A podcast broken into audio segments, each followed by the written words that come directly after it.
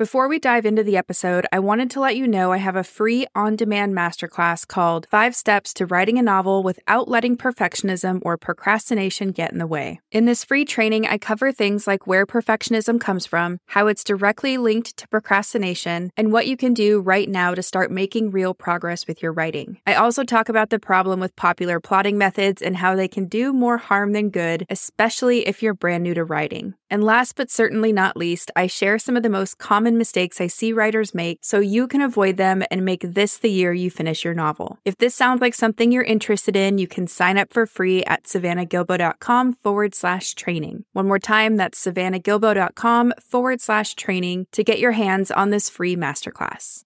Voldemort has come back to power. And this means that there's going to be a great villain who is intent on destroying the world, essentially, like destroying anything that doesn't follow what he wants to do.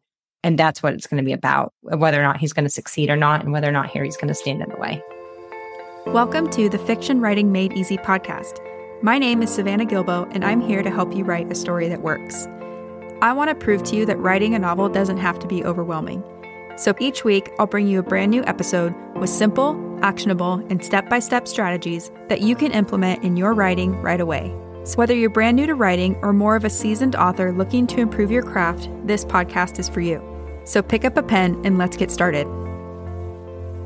In today's episode, we're diving deep into the first chapter of Harry Potter and the Order of the Phoenix. And once again, I'm joined by a very special guest, Abigail Perry, who is a developmental editor and the host of an amazing podcast called Lit Match, where she helps writers find the best literary agent for their writing and publishing careers. I will link to her podcast in the show notes as well as where you can find Abigail around the internet. If you've been listening to the podcast for a while, then you already know the deal about these first chapter episodes. But just in case you're brand new here or in case you need a reminder, Abigail and I are taking a look at the first chapter in each of the Harry Potter books to see how Rowling hooks our attention and pulls us into the story. It's been really fun to see how she develops not only as an author from book to book, but also how these first chapters change from book to book too. So, in today's episode, we're digging into the first chapter of Harry Potter and the Order of the Phoenix. And we're going to analyze it on both the macro and the micro level. So, basically, we're asking why does this chapter work? And then how does the scene or the scenes within the chapter work? So, that's a very quick overview of what we're going to dig into today. You'll hear more explanation for everything once we get into the episode. So, with that being said, let's go ahead and dive right into the conversation. Order of the Phoenix is not personally my favorite of the series, but I still love this one. Yeah. But I do think out of the first chapters that we've analyzed, this seems to be the strongest structurally, in my opinion, that I've read up to five. And what's interesting is it's more on content genre, which I know we're going to get into later, but it's like the most literal Harry's life is threatened in this scene. So it's fun. It's different, yeah. but it's kind of you know, you always hear the advice don't start with the prologues or the false prologues or whatever that we've been looking at. And I think besides Chamber of Secrets and Prisoner of Azkaban, mm-hmm. start with Harry mm-hmm. and Goblet of Fire. So it would, well, Goblet of Fire starts with Frank Bryce. So not right, Goblet right, of Fire. Just with Frank Bryce in book four. And now we're back to Harry in book five. So it's kind of fun just seeing. I know we're going to outside Harry's perspective again in book 6 mm-hmm. So it's just kind of fun to see how she plays with all that. But yeah, yeah, I, I love this opening chapter. Yeah, it's great. You have written a great synopsis for us before we dive into the chapters. As in all the episodes, we are going to analyze the big picture with the seven key questions that Paula Munier recommends you use to analyze first chapters in her book, The Writer's Guide to Beginnings. And then we go in and we zero in on the scene structure which we use the StoryGrid's five commandments to analyze that. So before any of that, it's worth understanding what we're going to talk about and why it's going to help us use this analysis. What happens in the first chapter of Harry Potter in the Order of Phoenix? Okay. In this chapter, we catch up with Harry, who is very desperate for news after the return of Voldemort last year. He comes back at the end of Goblet of Fire. We hear about how he's trying to watch the news with the Dursleys and how they don't let him watch their TV anymore. And then we see him having to resort to eavesdropping on the news from outside the living room window. He basically assumes or thinks that any day now he's going to be hearing something about Voldemort or the effects of something Voldemort or the Death Eaters have done. But so far, there's nothing. He hears a loud crack in the neighborhood close by, kind of like someone apparating or disapparating, and then chaos ensues. The Dursleys run outside. They get mad at Harry, who has his wand out. And in their opinion, he's the one causing the commotion. Then Harry takes off towards the local park. As he walks, he thinks about how unfair it is that Ron and Hermione are in the thick of things. He assumes that they're together at the Burrow having the best summer ever. And he's bummed that nobody's letters this summer have told him anything worth knowing. So he's a little bit in a bad mopey mood. And once he gets to the park, he hears Dudley and his gang saying goodbye to each other. He basically picks a fight with Dudley because he's in such a sour mood. So they argue, and while they're arguing, Dementors descend and they affect both boys negatively, but especially Dudley. Harry knows he is not supposed to do magic outside of school, but he has no choice. He has to use magic to defend him and Dudley against the Dementors, so he does. He casts a Patronus charm, the Dementors flee, and Miss Figg arrives and helps Harry carry Dudley back home. That is it. Not a lot going on in that chapter. Yeah, no big deal. it's interesting because I didn't actually do the word count on it, but it feels like it's a longer first chapter. But everything, again, and not surprising because it's J.K. Rowling, but everything has weight to it. Everything yeah. has purpose to it. And you're entertained the whole time. And that's something that my takeaway was when I was reading this first chapter. Not surprisingly, yes, I know I'm a Harry Potter fan. So right. this, I know that I'm already going to love these stories, but you're to not be entertained. I know. That's why I think it's the main thing is, but anyway, even if you didn't like Harry Potter, I think it's hard to argue that this isn't entertaining in its way. You can tell even with how she uses backstory, even how she uses description and detail, everything is purpose to creating a sense of setting and energy. And all of this can help us analyze the seven key questions to ask for your first yeah. chapter. So let's go ahead and, and get into those. Oh, go yeah, ahead. Yeah, it was yeah. interesting too. Just the again, we always say this, but the way the backstory was delivered, it's not an info dump. It was very engaging, and we'll talk probably more about that later. But seven key questions. The first one is, "What is our genre?" Mm-hmm. Savannah and I have talked about on all of the first chapter episodes. If you haven't heard any of those first chapter episodes before, just as a recap, we look at the difference between what we call a content genre and a commercial genre. So commercial genre, thinking about the sense of where would you market this in the traditional publishing world, or even, you know, if you're, if you're self-publishing on Amazon, where would you market this? And content genre, using that story grid lens of what is the story type? Like, what are we looking at? So like all of the other Harry Potter books, the content genre is action. What I think is particularly interesting about this first chapter is that the worldview arc for Harry Potter, the character arc or the internal arc that we're looking at, is very clearly coming to play in a deep and darker way than the other books. And Rowling always does a wonderful job at giving equal weight to the internal story, the character arc is how I like to call it, and or like the psychological story. And then the action genre, which is kind of what drives plot. What are the events that are driving the plot? But you really start to see how it starts to get really complicated in a way that they fuse together in this first chapter. And I think that's really brilliant. And then commercial genre, when we're looking at commercial genre, we're looking at young adult fantasy.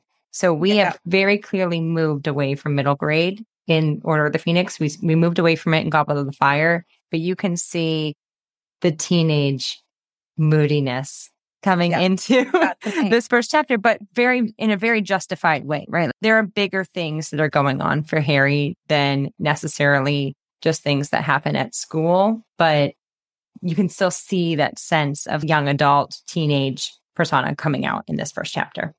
Yeah, it's almost like he's taking the weight of the world on his shoulders, partially because certain people believe him in the world, certain people don't. Certain people are making Voldemort's return a big deal, others they're not. And he just feels like, you know, I'm excluded from all of this and I have to hear about stuff like this on the news. No, there's no wonder why he's anxious. Um, or angsty. But the other thing too is how we think about young adult versus middle grade is the age of Harry. Mm-hmm. So how old is he in this book? Is he 15, 15? 15 in this one. Yep. 15. Okay. And then also we look at the tone. So in the beginning few books, there's a lot of humor, not a lot of darkness.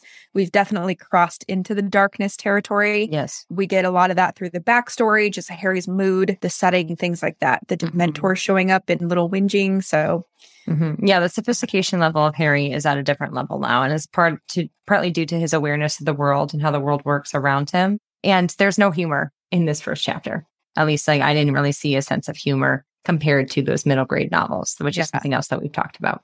I saw a few spots which we might pick up later, but I had to look for them because Yeah. I felt the same way that Mhm. I, I had to question, okay, is there anything in here or have we totally departed from that? Yeah. So they're hidden. But Mhm. anyway, question number two is plot. What is the story really about? And do we get a sense of what it's about in this first chapter?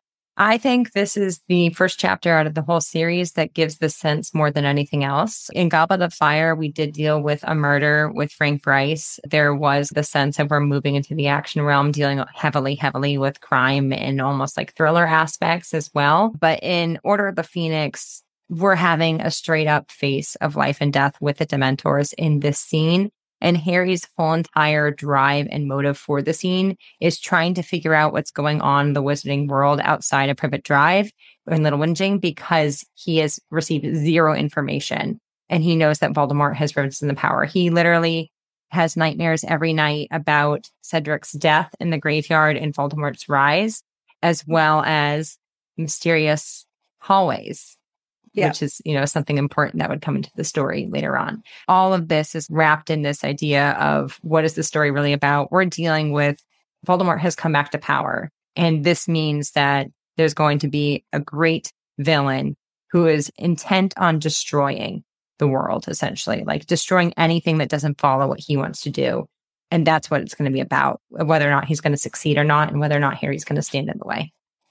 Right. And something about the hallway that I want to point out because I see writers that try to do something like this, it's almost like they'll give their characters a vision or a dream and then it they don't ground it in something that solidifies it. So we know later after reading the story in the series that the reason he's having these nightmares is because he is connected to Voldemort who is Yes. looking in that hallway and trying to find the prophecy. Yes. So I love how they open this. It could be a mysterious thing. We don't know yet, hmm but then it gets grounded later and there's an actual reason. It's not just like, oh, he had a nightmare and he was imagining this thing because I needed him to for the plot. I'm so glad you said that because there's so many writers that deal with dreams. And I always push back on dreams. It's not that dreams necessarily can't work. I've seen them work before, but I think J.K. Rowling does the best job at giving an example of when we can have flashbacks or dreams or whatever Yeah. you're going to call it, like those kind of takeaways from the Things story. that aren't in the present moment. yeah. And Yeah. and it, it is because there is this bigger purpose. It's interesting, Savannah, when you bring that up, because as a discussion for a reader, basically, we learn in this book that there is a connection between Harry and Voldemort. Do we learn in this book specifically that what he's seeing is what Voldemort sees? No, but in future books, we will learn that basically why he sees these things is because it's what Voldemort is obsessing about. Or is that not right? I can't remember because I know there's the part where he sees this Nagini attack Mr. Weasley. Right. That's in this book, right? Yep, that's the And book. that's when Dumbledore kind of starts ignoring him and not Dumbledore ignores him until that moment. And then Okay. after that moment, Dumbledore makes the connection and then he says Snape has to teach him occlumency. Right. So yeah, I don't remember if when Harry learns it or when we learn it, but Mhm. either way, it's in this book or the next book. And I think what you're getting at is it's grounded in something. There's a reason for it. It's not just, you know, like you're saying, a lot of writers use dreams or or whatever out of convenience. Right. And then there's like nothing grounding it. So Right. This is the purpose of plot. example. Right. Seeing these things. Basically, what he's seeing with this hallway is the Department of Mysteries, which is Right. where the climax of the whole entire book is going to be. It is something that Voldemort is either obsessing about or planting in Harry's mind because eventually he's trying to lure Harry to the Department of Mysteries so that he can pick up the orb. The whole thing here is that there's great purpose to plot, but it also torments Harry psychologically. And I think that's kind of the brilliance. It's really doing double duty here, where it's more than just a dream. And it's not even really a dream, right? So it's like it's Yeah. more than just a dream. The graveyard scenes are dreams, but he actually just talks about them. And it goes back to the Goblet of Fire and why it's that prologue in disguise. Because yes, like chapter two, Harry Potter is waking up to the dream, quote unquote, but that's not really a dream either. That happened. Something interesting. It's it it's bigger than just, oh, and now I had this dream and it made me reflect on my emotions. It has Right. purpose to the plot. Or I see dreams where the character's like, hmm, that was weird. I wonder if something's going to come of that. And it's like, okay, not too that easy. Right. Yeah, right. It's, it's too easy. It's all out of convenience. But yeah, this is a great example of I using this kind of technique and also the scene is not about the dream. That's right. It's a throwaway thing. It's something Dudley, his dream with Cedric, at least, he uses to throw back against him to create conflict. But we're not building, we're not putting his whole nightmare on the page. That's right. You know, and I see a lot of writers do that where it's like pages and pages of nightmares or dreams. Then a character wakes up and the advice is make sure they have a decision in every scene. And Right. it's like, well, now am I going to go to work or am I going to stay home? You know, like we don't Yeah. want to be building scenes around the dream or the whatever in most cases. right. So, Right. good. This was a good example of how to do it. Mm-hmm. Okay. So, question number three is point of view. What point of view are we in? Who's telling the story? We're with Harry Potter, third person limited or third person close. This is really important too, because a lot of this first chapter, we're getting into, and we'll talk about this more in question number four about character, but we're getting into Harry's anger. And Right. there's a lot, we're sitting a lot with Harry and his emotions. But again, with that point of view, yes, we're following Harry the closest. You need to see where his feelings are, but we're not info dumping about his feelings. So, Right. And I thought it was interesting. She again did that thing where she kind of zooms out and into Mhm. Harry. mhm. So the beginning, she talks about basically Privet Drive and what's going on, and then we zoom into Harry. Another thing I noticed too is that we hear snippets of the conversation between Vernon and Petunia, and some writers might think that that is like an omniscient narrator. But we're still in Harry Potter. He's in his head. He's right under that window hearing it. Mhm. That's why it's allowed. I think it makes it even more interesting because we can see Yeah. that. uh, I mean, there's like there's conflict with it, right? No one likes to be talked about, Right. Harry's Oh. used to it by now, right? unfortunately. Exactly. And it's like it's kind of like second nature to him at that Yeah. house. But yeah. Yeah. Okay. Question number four, you were kind of getting there is who do we care about the most? yeah, this is why I think this chapter is the one that I sat with the most because again, I've talked about this in, in previous episodes, but for me, characters are the most important. You have to have plot, you have to have setting, you have to have characters, you have to have all of these elements of story. I just tend to, in my own personal, as a reader perspective, I lean a little bit more towards when I can really connect with a character. And even in the opening description of Harry, it's interesting because in the first chapter, Rowling still does give some description about Harry. But the character's description, it describes him as the scrawny boy. He's wearing the baggy clothes, things that we've seen before. And I caught myself because as a reader, as reading this, because I know Harry now, because it's book five, because I know that in the ending of book four, he witnessed a murder and this gonna you're gonna be a whole different person after you witness a murder. We're gonna see this when oh my gosh, I'm forgetting Savannah of the horses. What are they called? That the skeletal horses that he sees. I'll get there. We'll, we'll come back. Yeah, we'll come back to it. by saying that you forgot. Yeah, we're now going to see those horses that are skeletons because he's witnessed this murder. We know because of the previous books, because you've been following this in the series, why you care about Harry so much. Like this boy has been through enough and just continues to be battered and beaten. And he's he's 15. He's still so young All of this you see and he you see he's hiding in a hedge to hear to see if he can listen to news because he feels like he's isolated from the world. And that's a big part of this. You see how the dursleys treat him poorly. Vernon dursley literally wraps his hands around harry's neck when he finds him into the bush. Yes. And and i see savannah just sent me a message. Thestrals that's right. That's what they are ah i couldn't remember it yeah no. just on the spot things. Like you, if I was off camera, I bet I would have gotten in a second. Yeah. But you know, anyway, so it's it's this idea here of like you you see how poorly he's treated, and he's sympathetic in that light. But we're at a different level here in Order of the Phoenix in this first chapter. The baggy clothes and things that you see, you kind of see that in the first books is more, oh, he's being treated poorly by the Dursleys. And that makes you sympathetic to him. Now you see him as this boy who is tortured by trauma yeah. and it's making him angry. And what I think is so interesting in this first chapter is that Harry actually acts quite out of character.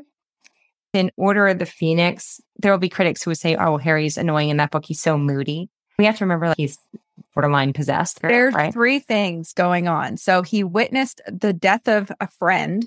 That's a huge deal. He's a moody teenager with hormones Mhm. and he's possessed by Voldemort. Right. So, Like, there's a lot. What I think is so interesting is we need books one, two, three, four for this moment because in five, the first chapter five, my heart just goes out to him because he's so angry Yeah. and he feels so isolated to the point where deep into the first chapter, he actually initiates bullying of Dudley. Right. That's what I mean when I say that Harry's out of character, because in books one, two, three, four, we've seen Dudley bully Harry. Especially in book two, there's an interaction between Dudley and Harry specifically, and Dudley picks on him, and Harry is more passive in this sense. Yeah. But in book five, he's at the playground, and there's a line where he's basically hoping that they see him Yeah. because he wants to unleash all of his anger on Dudley. Outlet. He Yeah. needs his outlet. And when Dudley's friends leave, Harry actually calls out to him. That's so out of character of Harry. It reflects a little bit of what James does to Sirius in a way later in this book, which is interesting. But it's harnessed in our sympathy for him because of the traumas that he's been through. And of course, Harry will redeem himself as a character. But it's just so interesting because I was thinking to myself, if this was Harry and you hadn't known Harry before this book, you'd see him as a bad guy. He'd mm-hmm. be hard to relate to. Right. He, you'd have a lot less sympathy regardless. You know, it's like, I think like, yeah, I guess you wouldn't see him quite as bad guy because all of the events that happen around him before that, you can understand why he's so angry. But you kind of see this moment and you think, wow, that's kind of a bit of a jerk, you know? Right. And I think because we understand how tormented he feels, especially the line about he assumes that Hermione and Ron, wherever they are, are together. And he talks about that Sirius at least sympathizes for him and expresses his feelings of knowing how much frustration he must be having. At least someone is understanding him. It. Yeah. Mm-hmm. I mean, I'm trying to even figure out the word for it. I don't think it's quite pity, but it's one of these. I'm concerned for him. You Yeah, know, I was I'm gonna say it's concern almost like you hope he makes it out of it. The other thing I noticed about this part is because I've been in the last couple books, we've been talking about how he's always posed as weird. We know the Dursleys don't like his magic. They're even saying his kind wouldn't be on the news and they shush each other and all that. But it's also like he's the only kid that would be interested in the news. Why is he so weird? Right. So they did a lot of fun stuff to, or she did, Rowling did a lot of stuff to set him up again. It's fun to see how that evolved. Okay, so let's go to chapter. Sorry, question number five is where and when does the story take place? We know that this is in Little Whinging and Privet Drive. So we start in Privet Drive. We're expanding beyond the house itself. When Harry wanders off more towards this playground area, there's going to be a tunnel of sorts that they encounter the Dementors in. But we're in Little Whinging. And when it takes place is after Harry Potter's 15th birthday, because we do know that Hermione has sent him a letter with vague information saying, I'll see you soon. So we know it's after his birthday. We know it's, that means it's the month of August because we're not in Hogwarts yet. And we know it's also extremely, extremely hot. That can give us a sense of time, but we don't know exactly like the date in August. Right. And it's cool because this is, I think, the first time we don't open before his birthday. I think Goblet of Fire were right after it. So it's Is like, it? Okay. because I know, because it says that we're in August, but it's like right in there. It's, so I think, I think we're further in August in here. I think we're like Okay. really which I, I was going to say it's it's even cooler that it if if that's true about Goblet of Fire, which I kind of remember. He's looking at all the different presents he already got. Mhm. Switched YA, and now we switched to after his birthday. Mhm. I don't know. Mhm. That's a cool coincidence. no, that's just interesting. But okay, so then the next one we kind of already talked about this is how should readers feel about what's happening? What's the emotion we should be feeling here? Yeah, I think you're concerned about Harry, but I think you're excited about what's happening. And that's kind of that similar core emotion that when you have these typical action stories at the core of everything, the core, the core emotion, the core of everything, Yeah. you are having this sense of excitement and thrill because you want to see the characters that you care about make it out alive. And Yep. this is the first chapter where literally Harry's life is in danger on the page. Yeah, the stakes are higher, which makes it more exciting. Mhm. It Also, more difficult to raise the stakes like throughout the story, which she does a wonderful job at. Yes. And so speaking of stakes, that's the next question is why should we care what happens? So it's life and death here. And life and death to the point that we are crossing lines that the Wizarding community does not usually cross. And what I mean by that is that the Dementors are not supposed to be in this area. So there's kind of Right. a mystery, a secret, like why are they out? We assume it's because Voldemort, we know in Goblet of Fire, Voldemort gives a speech that he's going to recruit his Dementors and the Giants back. Basically, the Dementors here shouldn't be in this area. It's completely bizarre and out of character, but mainly like they go to kiss Dudley. And that is like a line that is something that we would not see because it just brings way too much awareness. Not only is he a muggle, but he's innocent. So it's like they have no filter anymore of who they should be kissing and soul sucking and all that. Right. Those are the stakes, which is appropriate for action. We know that. Also, it's fun to think about the multiple levels because he's watching the news report to see what Voldemort's doing. So there's like bigger stakes out there, kind of like you were saying, Mhm. but also he picks on Bolt or a Dudley. He bullies him in the moment, which puts him at risk of being hurt. Uh, So anyway, those are the seven questions. I know now we're going to move into looking at the scene on a micro level. So go ahead. We're going to use the five commandments for that. As we've talked about before, Savannah and I always really like to first identify before we even look at the commandments, what is the characters want? What are they trying to do in this story? So let's talk about that first, Savannah. What do you think Harry Yeah. Potter wants in this scene? So I think that Harry, he mainly just wants to know what's going on, specifically about Lord Voldemort. So he's eavesdropping on the news. He's thinking about the contents of his friend's letters, trying to just figure out or grasp onto anything, which then kind of makes me want to ask you a question because I could see writers who are listening to this going, why is it that first part with the news a separate scene from the part with Dudley? Mm-hmm. because you could break out two different goals. Like one of them is I'm watching the news to find out about Voldemort. The other one is maybe I'm leaving the house to escape the Dursleys. It's a good question. I thought a lot about this question actually when I was reading it because I do think it is one scene, one chapter. First Yeah, of all, I think too. that the main stakes in this chapter are life and death. And it actually takes quite a bit of time between the inciting incident and the turning point for us to see how that value shift is turning. However, I think that being in the bush, there's no inciting incident for me before the snap of the noise. So I go, we'll talk about that in a second Yeah. but he's in the bush and it's important for us to see his motives and what he's trying to do and even have a little bit of time before the inciting incident with that because it's establishing the ominous tone that is basically deep in every line of this first chapter. Why is it not a scene when he's listening to the news? I think again this kind of goes back to our discussions about a beat versus a scene and a beat has a change in behavior or a change in tactic and a scene has a change in value. It's interesting because like we brought up the news a couple times in the series now. The first one was in Prisoner of Azkaban when we talked about Sirius and now it's Harry Potter trying to listen for the news. So it's interesting because we've had a setup there in that sense of before Sirius was on the news. So it was big enough that he was being on the Muggle news and now nothing Yeah. is on Voldemort. So basically what this is creating is this sense of Harry being like, why has nothing happened? So I don't think it's a, a scene because it's really that is the basis of all of that. Nothing happens. Versus if you look at the whole first chapter, we can see how everything is centered around a life or death confrontation with Dementors, where very, very much something does happen. Yeah. And it's interesting because I got to thinking about this when I was planning what I was going to say for what is his goal. I realized that it's, he is really trying to figure out in multiple ways what's going on. So part of it is the news, but when he can't do that, how does his tactic change? Yes. he leaves and he mulls over what he knows from his friend's letters and what he's heard. He thinks about it. So he's still trying to do that one thing. Yeah. So that's how I was Yes. thinking about it. Yeah, that's great. And a much shorter answer than mine. but that idea. The, the other thing I wanted to say was something that made me very interested in this first chapter is I can see almost a five commandments for the internal arc and five Yeah. commandments for the external arc.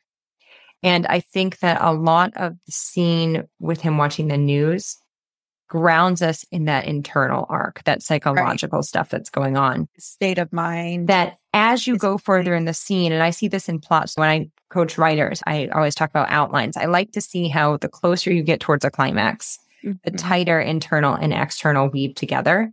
Because to me, internal can't change without external things happening. And Right. external shifts, personally, to me, are boring if it doesn't change the character. Yes, there are life and death stakes, but our reader will not care about life or death stakes if we don't care about the character who might die. We're getting the groundings in that opening of what's going on with him psychologically. And that shift starts to become extra more complicated as he moves into the confrontation with Dudley. It's working as complications that are leading towards a turning point in this scene.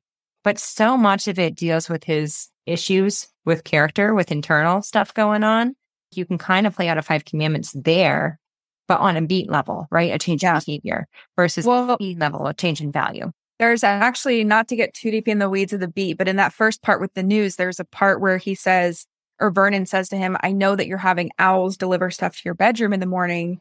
Isn't that how you get the news? And Harry's like, I can't lie to him because what's the point right now? So that's kind of like a little beat crisis is do I tell the truth that no, those are letters from my friends, not the news? He tells the truth. But yeah, so it's interesting. I think that's part of what makes this feel like it's moving is that we do have solid beats that bump into each other to make a scene. Yep. That's the same thing of when he meets Dudley. There's kind of a crisis yeah. of Dudley doesn't see him. Is he, right. but he's really angry. Does he right. bully Dudley or does he leave him alone? So let's talk about the inciting incident because you were saying that you thought it was the apparition. I do. Right. Yes. Yeah. I thought that. And then what I wrote down was when D- he sees Dudley and his gang arrive at the park. But I could I could see either one being totally fine. Interesting. Yeah, I can go first telling you why I picked that one. But I thought it's because the apparition is conflict that appears. It's unexpected, right? And it does tie to Miss Figg at the end of the scene because that's her, right? Well, the apparition, no, because she can't apparate because she is a squib. Oh, she's a squib. So who is apparating? We don't know. I feel like we find out, but I don't know the answer to that anyway. It's probably in the book. We'll have to look that up after. But when I started going through the commandments, I'm like, well, what is this? What are the commandments really about? And it kind of centers around should Harry use his magic? Yes. Defend himself. Yes. And I don't I don't know if that's I guess depends who's apparating because I was going to say I don't know if it matters. Are they good or bad? Right. Savannah and I talked about this in in previous episodes. And remember that this is a Socratic learning method that we use this analysis, meaning that the way that I see something might not be the way that exactly Savannah sees it, but can we get to the same conclusion? And yeah. ultimately, like that's the idea here. It's very, very unlikely that your readers are ever going to analyze your stories on the level that we are analyzing them. However, if you can analyze them with intention and learn more how to read like a writer in this way, and there are other ways to analyze stories. This isn't the only way to do this. If someone ever tells you this is the only way that it can be done, that's bad advice, in my opinion. But this is a way that has helped me defend why I think a scene is purposeful or a, a, scene that works. For me, what gives a scene purpose? What makes a scene work? I look at does it advance the plot and does it develop character? Those are the two big things that I look for because that means we're having change and we're going forward with the story. Right. So personally, the way that my five commandments might play out might be different than the way Savannah's might play out. However, can we get to the same conclusion? Can we get to the same idea of this is about life and death and this is how that plays out? You'll see spoiler alert, we do get to the same conclusion. Yeah. And we'll go into that later, but I just looked it up. So it's actually Mundungus Fletcher. Oh, it is Mundungus Fletcher. He should be watching Harry because that's part of his job in the order, but mm-hmm. he leaves to go complete a shady deal. Oh, yes. And that's why just last line is I'm going to kill Mundungus Fletcher. That's right. Yeah. Which yeah. I didn't connect until right now either. So does that change our opinion? The reason why I picked apparition is because I think that the noise is what moves Harry from watching the news and just going back to his bedroom and going for a walk. And I think that when we look at inciting incidents, we're looking for a causal or coincidental disturbance, an unexpected disturbance. Either a character causes it or a coincidence causes it that basically either establishes a character's goal for the scene or changes their approach to achieving their goal. I guess it goes back to that goal, right? Because Harry's goal in the scene is find out news about find out something. Yeah. Right. And I think that he has been unsuccessful figuring out what's going on with the news. Right. So when the pop happens, that sounds like gunshots that Vernon Dursley rubs off as a car backfiring to neighbors, that Harry Potter says that sounds like an apparition. It sounds like what Dobby did when he yeah. popped in and out. That is saying something is off, something is magical happening here. So basically, he kind of goes off to investigate it. Now he gets sidetracked, in my opinion, with Dudley. Yeah. And it's important that he gets sidetracked with Dudley because that's going to impact the stakes and the life and death scale of how they go forward. But for me, it's that idea of uh, ultimately it's going to deal with does Harry use magic or not to fight the Dementors? And that is referenced multiple times up leading to the Dementors about how he knows that he can't use magic. The family knows that he can't use magic. It's basically the root of the bullying between Dudley and Harry. Is he going to use magic or not magic? When the character apparates, it's what draws him away from the house. And that to me is what kind of created that disturbance of let me go figure out what this is, which then put started to move the life or death stakes. Because if he is at the Dursleys, really nothing can happen to him. Yeah, right. that's interesting because I'm trying to read the exact text because I took it a little different where he gets in the fight with the Dursleys and he almost is so angry that he doesn't know what to do. So he leaves. Yeah. And then he's like thinking about kind of all that same stuff like, who was here? Are they following me? Why haven't they approached me? And he's just kind of leaving to go to the park. I'm trying to look and see if it says somewhere in the text, but I'm not finding it right now. Either way, I know we're about to get to the same moment. So I see your point totally. I'm thinking if I should argue the Dudley part for fun. You should. It's interesting, Savannah, because not that like books and films are different, but yeah. the, the, opening scene of the film cuts out the whole entire part that I just argued and right. stuck with the meeting Dudley on the playground. So go or the at the park. Right. So go ahead. Talk and another thing I always think about too is what's the chapter title? Because in most cases through these analyses, we've all, and it's it's demented Dudley, I think. Yes. So yes. most of the analysis we've done, it's always the seems like the chapter title relates to the main point. So mm-hmm. that was just another thing I was looking at. But I thought, okay, actually, let's go ahead and then I'll go back to the the inciting incident because it relates. We both agree that whatever it's the the turning point, which is the moment that changes things, changes the values, forces a crisis decision, is the Dementors are in Little Whinging. Yes. So the crisis then becomes should Harry use magic to deal with the Dementors, even though he's not technically allowed to? Mm-hmm. Right? We mm-hmm. agree on that. Mm-hmm. And then the climax is he casts a Patronus charm. The resolution is the Patronus saves them and fights off the Dementors. And then Harry successfully gets Dudley home with Mrs. Figg's help. Mm-hmm. So are, are we on the same page with that part? Yep. But let's go back to the turning point because I think that this turning point, so remember that a turning point is an action or a revelation that forces a character into a crisis decision. I want to expand the discussion a little bit about the climax because I had some questions for you. We know the crisis, it's a best bad choice dealing with the idea do I use magic and risk expulsion? Or do, do I die? Maybe even a fate worse than death, where it's a Dementor's kiss. We know that's the decision. With the turning point, then the stars go out. It freaks Harry out because what can do that? Dudley thinks it's him. Yeah. yeah. And I have this page open, so I'm just going to read snippets of how yep. it unfolds. Yep. Yep. So Dudley insults him with Cedric, and it says Harry's pointing the wand directly at Dudley's heart. Harry could feel 14 years of hatred of Dudley pounding in his veins.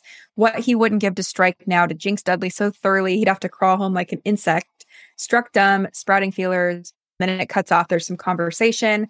Dudley's kind of saying, "Don't point that at me," and then he he does this loud gasp. Like you said, something happens. The star strewn indigo sky was suddenly pitch black. The balmy evening was suddenly piercing, bitingly cold. For a split second, Harry thought he had done magic without meaning to, despite the fact that he'd been resisting as hard as he could. Then reason caught up with his senses. He didn't have the power to turn off the stars.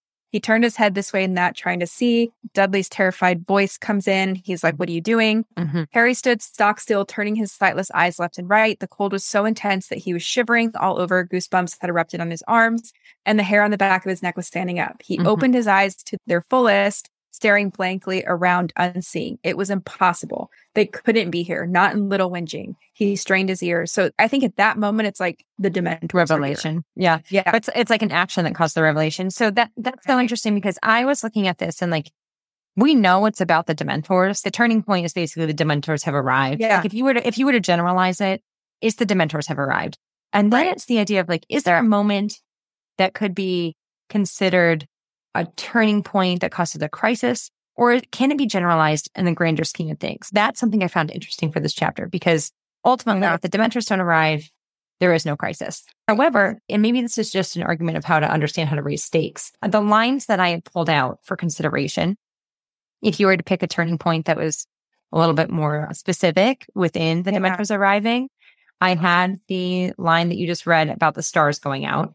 Something had happened. The star strewn indigo sky was suddenly pitch black and lightless. I had that. So there's that, which basically says, Hi, the Dementors are here. Then there's the line that's the confirmation. A towering hooded figure was gliding smoothly toward him, hovering over the ground, no feet or face visible beneath its robe, sucking on the night as it came.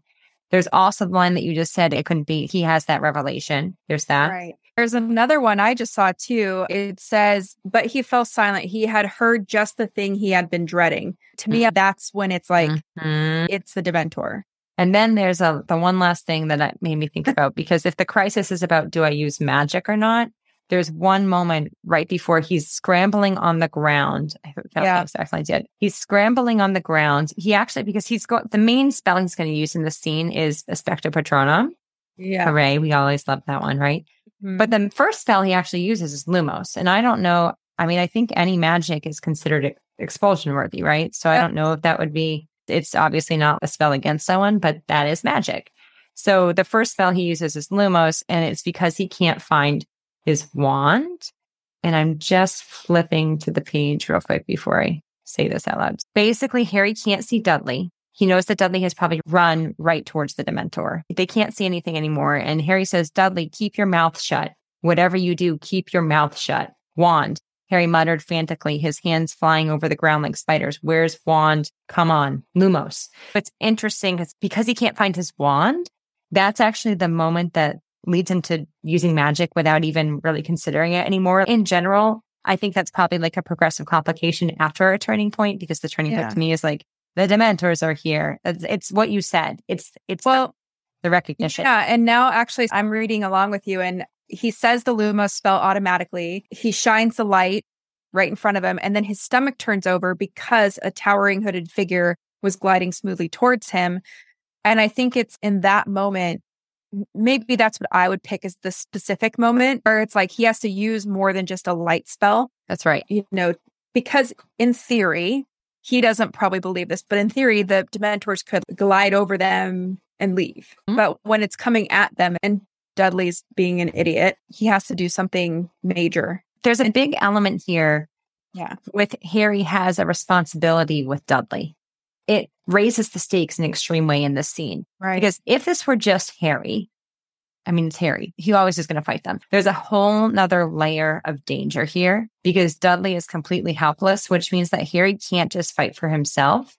He needs to make sure that they both get out of here. Yeah. There's this other part too where when the Dementor is kind of closing in on him and he's got his fingers around his throat, he's hearing Voldemort basically Yes. from the graveyard. He thinks about how he's never going to see Ron and Hermione again. And then their faces burst clearly into his mind. So you could almost look at that too as a turning point where he goes from not succeeding or not safe to having that gusto to do it. But either way, we're all saying the turning point is the Dementors arriving. And Right. however long we want to spread this turning point out, it doesn't matter. What matters is the turning points have come. Harry has to either use magic or not. If he doesn't, fate worse than death right there. Which that leads you to climax, right? Now, the reason why I wanted to talk about climax a little bit today is because climax is usually what I say is climax is Harry acting on the crisis. Yeah. So it can be quick. It can be like, okay, the decision is made here. Let's say the decision is made when he uses Lumos and the next Spectre Patronum. Like that's the Yeah. decision. But in Order of the Phoenix, we have kind of this grand climax. Like it's it's the fight against the Yeah. Dementors, right? So do you think that in this case, the climax could be a little bit lengthier than he uses magic? Or do you think that he uses magic expands upon the whole confrontation with the Dementors? Does that make sense? Do you know what I'm Yeah. So, I mean, it's funny because we're always on the hunt for the most specific answer. And we keep trying to find these and then we end up with the same general conclusion. Part of me is like, I don't know if it matters because we're mm. saying the climax is he uses the magic however many times he's going to use it. And then the resolution is they're safe. The turning point also, like you said before, I think shows him that the Dementors are out of control.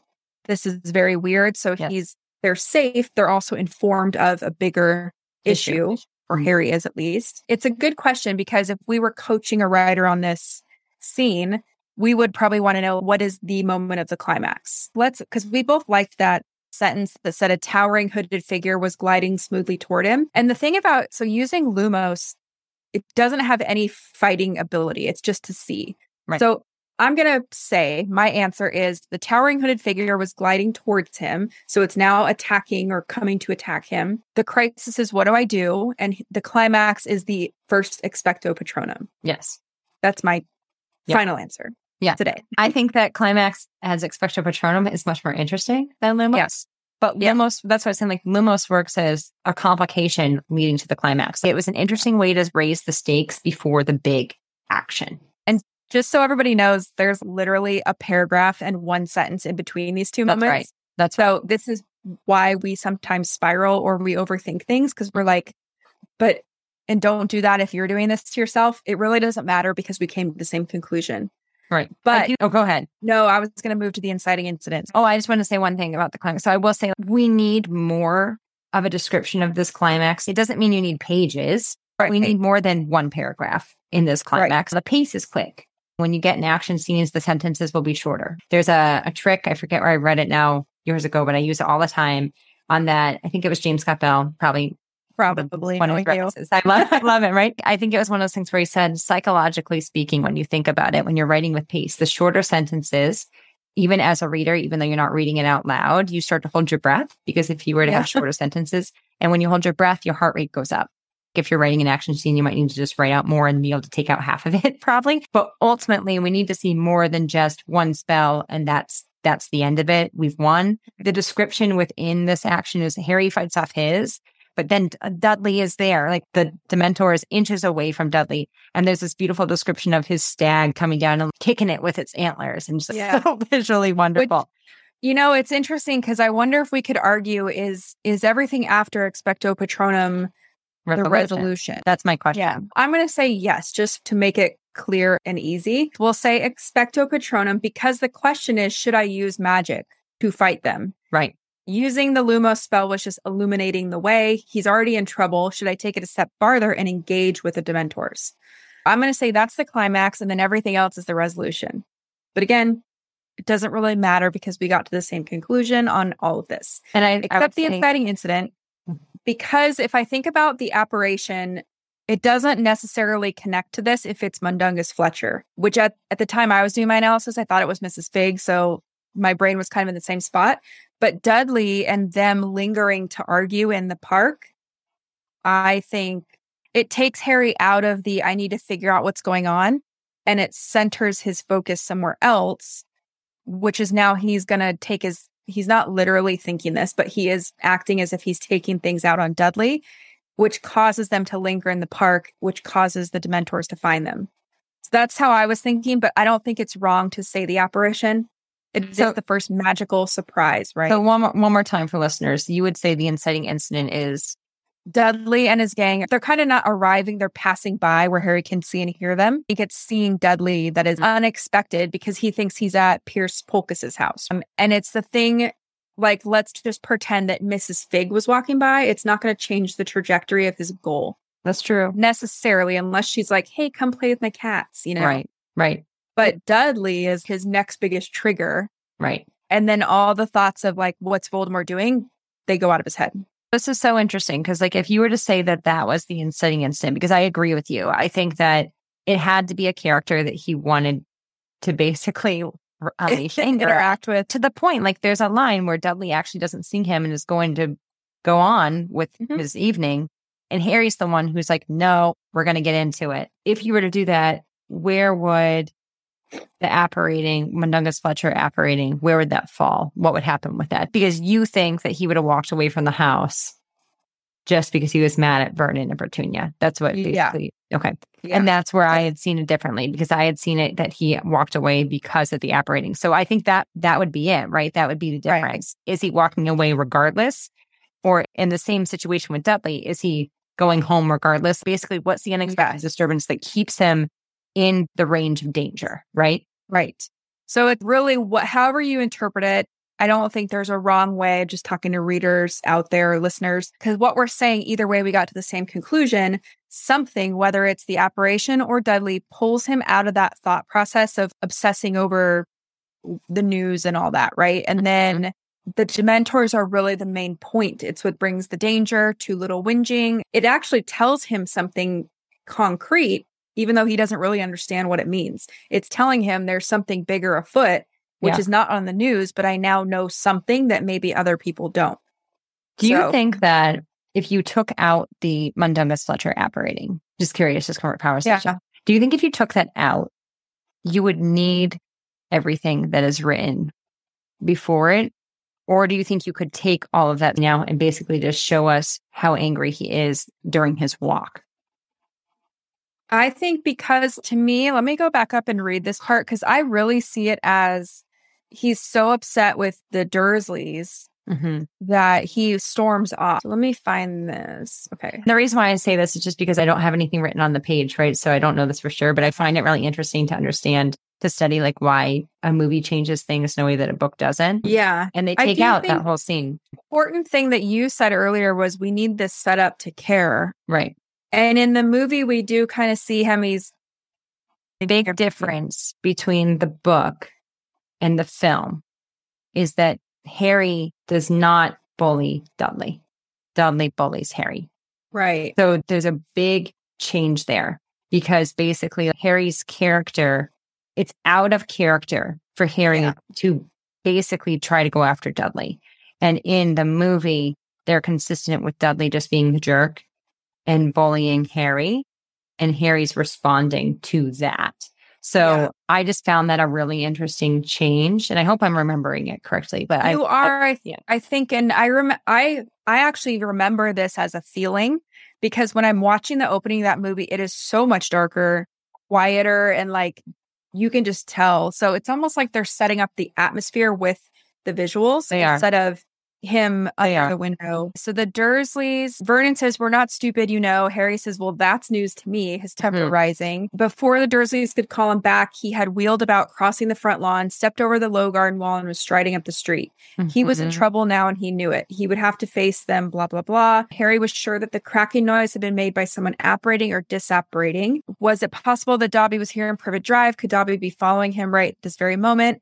As this thought occurred, he wheeled around and stared back at Privet Drive, but it appeared to be completely deserted again. He walked on, hardly aware of the route he was taking, for he had pounded these streets so often lately his feet carried him to his favorite haunts automatically. Mhm. Every few steps, he glanced back over his shoulder.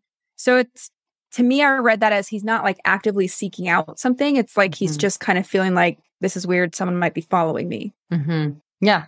I mean, and that's where it's like, I see it as he's basically searching for it, but it's up to the reader. I think that's the whole thing. Like, it's a subjective Yeah. perspective. I see your argument too, though. Like, Yeah. basically, And I, I, would, yours. I would be happy either way, you know? Yeah. So, Which is funny because, again, this is always our point. Like, it really doesn't matter what we put down necessarily. The point is we got to the same point. what I do think matters is that when you're writing your own work, that you would be able to defend the purpose of keeping Yes. everything. So basically, like Savannah asked the, the great question, and I had answered about why that whole beginning is needed is because it grounds us in character in setting. But the whole idea here is I don't think the chapter works as well without that content. And in the Yeah. sentences with the description, creating the tone, all of these things, it's doing that. Yeah. The question for you is let's say that Harry was in the rose bushes or the begonias, whatever, and let's say he knocked over a shovel Mhm. which caused the Dursleys to come out because they heard that noise. I would argue that you could get rid of the potential apparating and have because what it's doing is it's causing the Dursleys to come outside. That's the point of it. Mhm. But Rowling actually is smart because she knows she's going to need that later to set up Mundungus and right. Yeah. I mean, so that I see it. okay. So that's this is it's a really interesting hypothetical that you just Yeah. proposed because the idea here is I don't think that's as effective, but it Yeah. still is going to be him moving. And the reason it's not as effective is because Mundungus Fletcher is a sketchy character. It causes some mystery and secrets. Like the whole thing in first chapters, you want to have some sort of like secret or mystery, Right. with the apparating, we have the question when the Dementors arrive on scene, why are the Dementors out? But as a reader, we also understand that Voldemort's at large. the operating kind of assumption. way more interesting. Right. It's way more interesting. It's like, wait a second, who was it? Why were they there? Like it would cost you just as someone who's on the Yeah.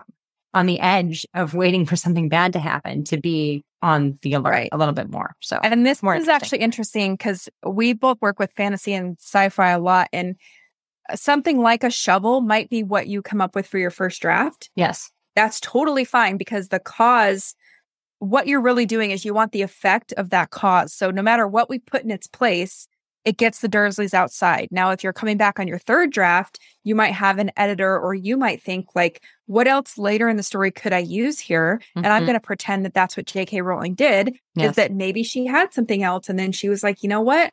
Why couldn't this be Mundungus? Because part of the story is showing how sketchy and unreliable he is. Writers are always like, how did she think of all this stuff? And I'm like, well, she didn't probably write it linearly. You know, she might have had something like a shovel or something that fell off the windowsill that got the Dursleys out and that got them to fight with Harry, that got him to leave the house, that got him to the, the Mhm. Dementors. Yep. You know, but then later sh- she may have gone in and changed it so that it's more interesting, cohesive. Definitely. And that's where I think two big things happen before we start to deal with Dudley and the Yeah. and the Dementors that are brought up consistently. And it's the idea of I can't use magic. If I if I use magic again, I've already been gotten a strike with this. If I use it again, I'm expelled, right? And the other thing is that Miss Figg is brought up. And she's mentioned very early when he's hiding in the begonias. And he's basically saying that she's wanted to spend more time with him. Again, we only mention characters if they have purpose, right? Right. If they're on, in That could have been way. any other neighbor, and it, maybe it was in one draft, right? Right. But then when you're coming back through, you don't want to have random people. You want them to all serve a purpose. And what better way to set up something later? right. And then So- when she reveals herself as someone who knows magic at the end, keep out your wand, idiot boy. Yeah. The whole thing is that it creates really good bookends for the first chapter because there are parts in this where Rowling is not going to give you answers to everything with everything she plans in the first chapter, which makes you excited to learn their setups that help are paid off later in the story. And Yeah. there are also setups that are paid off in the first chapter. Right. So regardless, whenever you plant setups, you have to pay them off, but it's just a matter of timing and when you decide to do that and how it affects the plot and the character development. Yeah. And a big difference between, we'll say, amateur drafts and a draft like this is that, again, the scene is not around the mystery. There are little seeds that are planted to create curiosity and intrigue, but we're not, it doesn't matter that we're leaving those hanging because we pay off a different setup that is the main point of the scene. Mm-hmm. So, because I see a lot of drafts where it would be like, who apparated in the bushes? And this is the main thing. And then we don't get an answer. And it's like, well, you didn't write a complete scene, you know? Yep, exactly. Anyway, And were there any other notes that you picked up on, Savannah, that you wanted to talk about? not necessarily. We talked about a few already that I had written down. I did, okay, one thing I did like the tiebacks to Dobby in a very organic way. Like, yeah. Dobby apparated, it sounded like this. It wasn't like, remember that one time this house elf was on my bed. We really touched on almost every book, I feel Mhm. like, in this summary. So, I really like how you're starting to see it bringing in those young adult tones and seeing relationships between peers. I really like how she brings in this subtly. Like it's, we're going to get into this, of course, much deeper on a personal level when we get to school, but Yeah. even the subtle notions of feeling on the outs in the Harry, Hermione, Ron triangle. And then Sirius. And it's really important. We know that Harry has this, this, you know, trusting parental relationship with Sirius, but seeing that in the beginning about ultimately like right away, she uses Ron and their responses and letters and inability to share information because they're following orders as a way of causing even more frustration actually for Harry, but then feeling companionship and connection to Sirius because even though he can't share information, he expresses frustration. And of course, the Order of the Phoenix, Harry's fear about the greatest victim will be Sirius. This is a book that very deeply, deeply explores this relationship that we care about, but also is kind of messed up in its own way in the sense of like right. how Sirius, like there's, com- there's, com- there's complex discussions about Sirius and how he views Harry and is he being more the parental guide? Or is he seeing him as like James as a, you know, Yeah. and there's always of what's to come. Right. And it's like my point of saying this is that there's genuine compassion for each other and genuine connection. And regardless of if there are flaws in their relationship or not. Yeah. These two people are isolated in this world and can understand each other because of their losses and because of their experiences. And you see that with two lines in Yeah. this first chapter.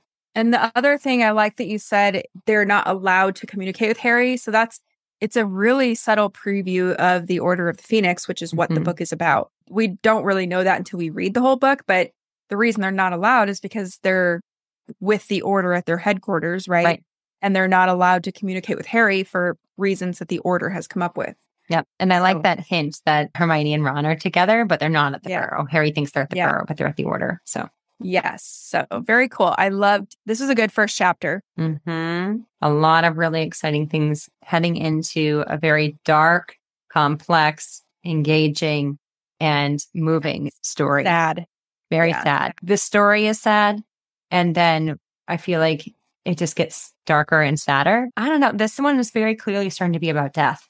You know, Yeah. we talked about that before about how Rowling, one of her inspirations was death. Like she was Yeah. writing this, she had depression after her mother died, I believe. So it deals with death. And Savannah, you and I have on a different conversation have talked about when we were reading this. That was something that you connected to, that I connected to, like this exploration of grief and death and like how Yeah. it sticks with you, right? Well, I told you before a long time ago, we talked about this book. When this book came out, I had just lost my best friend who passed away. And so when I read this and I saw that Harry was dealing with it, Yeah. I didn't have the kind of parents that knew how to talk to me about losing my best friend. Mhm. So I got a lot of lessons and a lot of, you know, guidance. And I felt like I was very connected to Harry because he lost Sirius, you know? So Mhm. this book will always hold a special place in my heart. Not that they all don't, but I get it. totally remember the vibes of reading this and being like, whoa, I'm not by myself. all the more reason why it's so important again that even if your concentration is action, if you're writing a fantasy story that is action based or any type of commercial genre that's action based, yes, of course, the plot is going to turn on those life and death scales. But if you forget to explore how life and death impacts characters on a psychological level Yeah. and how that you can make your way through death and life as well, then I think you'll lose. Missed opportunity. Yeah. Anyway. On that note, that's a perfect ending, Abigail. Yeah, yeah, I know. Well, thank you so much, Savannah. As this is, of course, Harry Potter and the Order of the Phoenix, our first chapter Yes. analysis. We will be moving on to Savannah's favorite book, Harry Potter and the Yep. Half Blood Prince, Yep. in our next My episode. favorite. Yeah, and we hope that you'll join us there. And if you have any opinions about your breakdown of the five commandments or the seven key questions, we'd love to hear them. So that's it for today's show. As always, I want to thank you so much for tuning in and showing your support. If you want to check out any of the links I mentioned in this episode, you can find them over at savannahgilbo.com forward slash podcast. And if you haven't done so already, make sure you subscribe to the show because there's going to be another brand new episode coming out next week. If you're an Apple user, I'd really appreciate it if you took a few seconds to leave a quick rating and review. Your ratings and reviews tell iTunes that this is a podcast that's worth listening to. And in turn, that helps this show get in front of more fiction writers just like you. So that's it for today's show. I'll be back next week with a brand new episode. Until then, happy writing.